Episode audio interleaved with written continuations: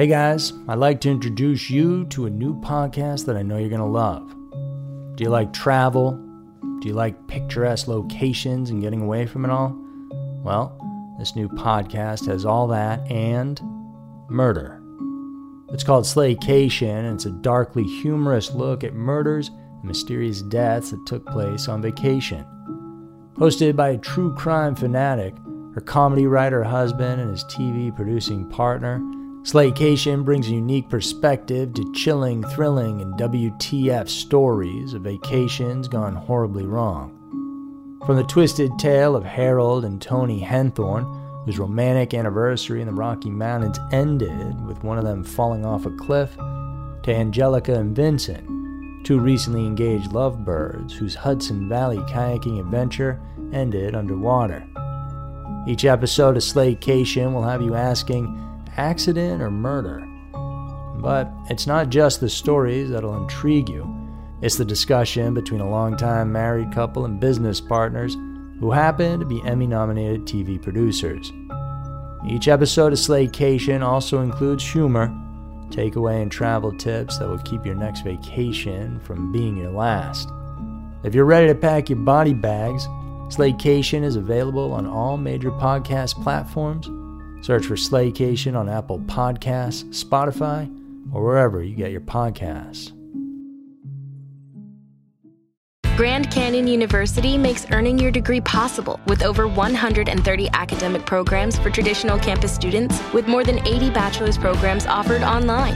GCU provides you with the personal support you need, from complimentary unofficial transcript evaluations within 24 business hours to scholarships, academic support, and your GCU graduation team, led by your own university counselor. Find your purpose at GCU. Private, Christian, affordable. Visit gcu.edu. Welcome to Twisted News, where we'll cover two strange and scary stories currently happening in our world. I'm Andrew Fitzgerald, and thank you guys for tuning in. For today's episode, we're going to take you back four decades as we search for a suspect in a series of very violent crimes that all went cold. Recently, however, a suspect has been named. We'll also dig down into the basement of a highly unlikely suspect who had something that no one should have hidden below their home. If you're new here, or you're an avid listener to our podcast, please make sure that you also check out our YouTube channel called Scary Mysteries. All these episodes that you're listening to are accompanied by amazing visuals for your viewing pleasure. Make sure that you subscribe and hit on the notification bell when you're over there so you know when our new content is dropped. But for now, Sit back and try to relax as you listen to this week's episode of Scary Mysteries Twisted News. Number 1 Four cold case murders find suspect. Cold cases are some of the most difficult to handle and even talk about. There are usually no leads, no updates, and most especially, no closure in these situations. Investigators never get to solve the crime, the families of the victims never get the answers as to why they lost their loved ones. And this is why people involved in these cases grasp at almost any plausible clues or evidence out there that might help solve them. The cold cases in this story were initially considered unrelated crimes until the investigators found one critical lead that tied them all together the DNA of the elusive suspect. That DNA belonged to a man named Joe Ervin, who was incarcerated for shooting a police officer back in 1981 at the age of 30.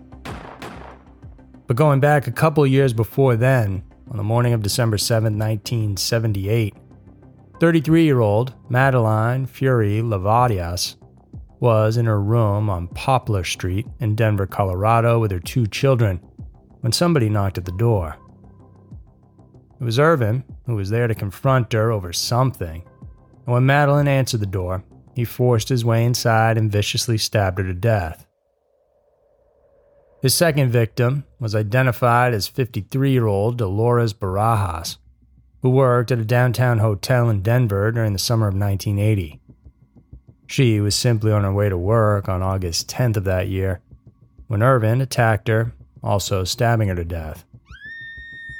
Her body was found at 500 East 17th Avenue in Denver, and what would have been her last day of work before she took a vacation tragically became the last day of her life. Then, 27 year old Gwendolyn Harris was found stabbed to death on Christmas Eve of 1980 at the corner of Andrews Drive and East 47th Avenue in Denver. It was later revealed that Ervin lived just about a block away from that crime scene during the time. She would later be named as the third victim, which officially now made Ervin a serial killer. Just a month later, another stabbing victim would also be later identified as Ervin's fourth killing.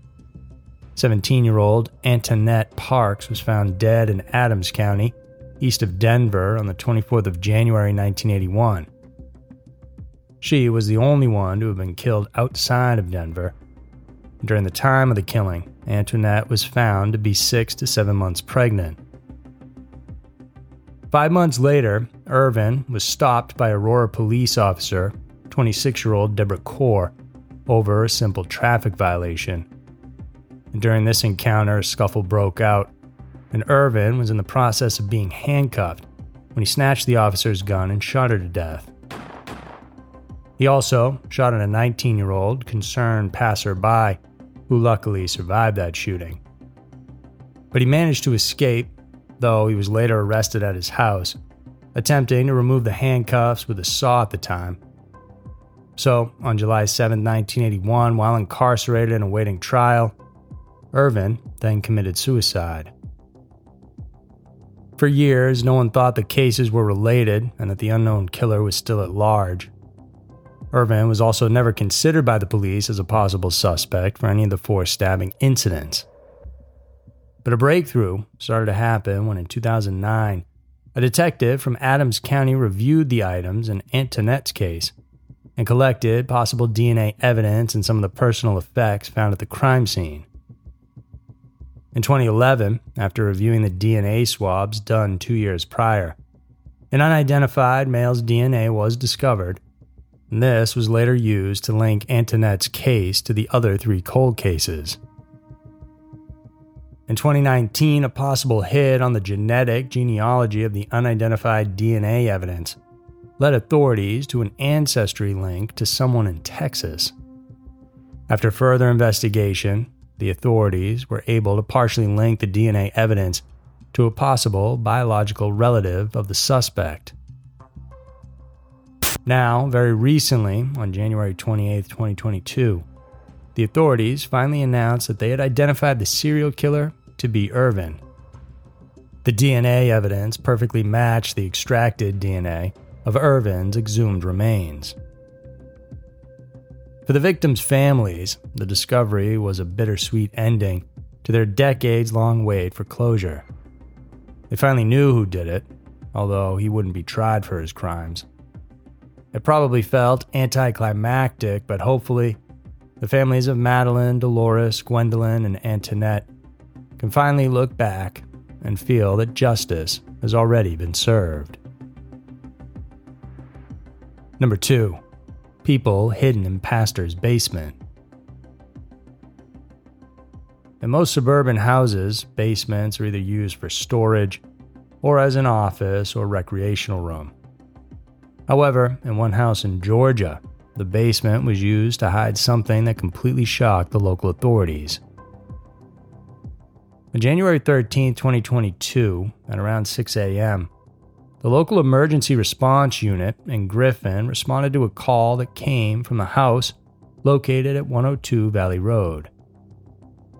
According to the caller, the person in distress was having a seizure, and upon arriving, the responders were led to a basement door that had been locked with a deadbolt. They weren't able to open it, so they resorted to climbing through the window to be able to assist the patient in need. What they found inside, though, proved to be disturbing. The team immediately contacted the police and reported the secret in the house, as the basement housed a total of 8 mentally and or physically disabled patients with their ages ranging between 25 to 65. It's still unclear whether that bolted basement actually served as a sanctuary or a prison for these patients. Upon investigations, it was discovered that the house was rented by a couple 55 year old Curtis Bankston and 56 year old Sophia Bankston, both of whom were identified as the caretakers of the patients down in the basement. Curtis was a self proclaimed pastor of the One Step of Faith Second Chance Ministries, which, according to documents, was located at the rented house. The couple had been renting the home for about 14 months when the rescue happened. And according to police, it was Curtis's idea to lock the patients down in the basement, which was supported by his wife. The disabled individuals will be locked down there at certain times of the day, restricting them from being able to leave the house whenever they wanted. Having a deadbolt in the basement also proved dangerous for the patients, especially during emergencies, as proven by what happened that led to their rescue and the arrest of the couple. Authorities also added that Curtis and Sophia took advantage of the disabled residents by managing their finances and enjoying their public benefits without properly providing for their medical needs. The authorities believe that the couple didn't always provide the medications the patients needed. However, the couple strongly denied all these allegations. Curtis was arrested on the 14th of January, followed by the arrest of his wife on the 20th for the charges of false imprisonment. The investigators believe that the patients were held against their will by the Bankstons to take advantage of them financially. According to Curtis and his lawyer, Dexter Wimbish, the alleged church operated as a Christian ministry that Curtis led and not as a group home. Its function was to serve as a temporary home for those who needed shelter, not to imprison them. And they also clarified that one of the residents actually had a key to the basement, but was away when the emergency responders arrived. In a press conference held on the day Sophia was arrested, the couple maintained their innocence and sincerity in helping the needy. As for the disabled individuals, it was later announced that five of the eight patients were now considered wards of the state. All of them are currently residing in proper alternative housing assigned by the Department of Human Services and are receiving proper care and assistance. Every home has a secret, hidden in the basement or the attic, or perhaps even in the living room. It's almost a guarantee that even your own house has its secrets too, one so dark that they may have yet to be uncovered. So, those are two of the latest scary news stories around. If you guys enjoyed these, then please check out our other episodes and watch out for new ones coming out every single week. We also invite you to listen to our podcast, Everytown, where we dig deeper into some of the scariest true crime stories in the U.S.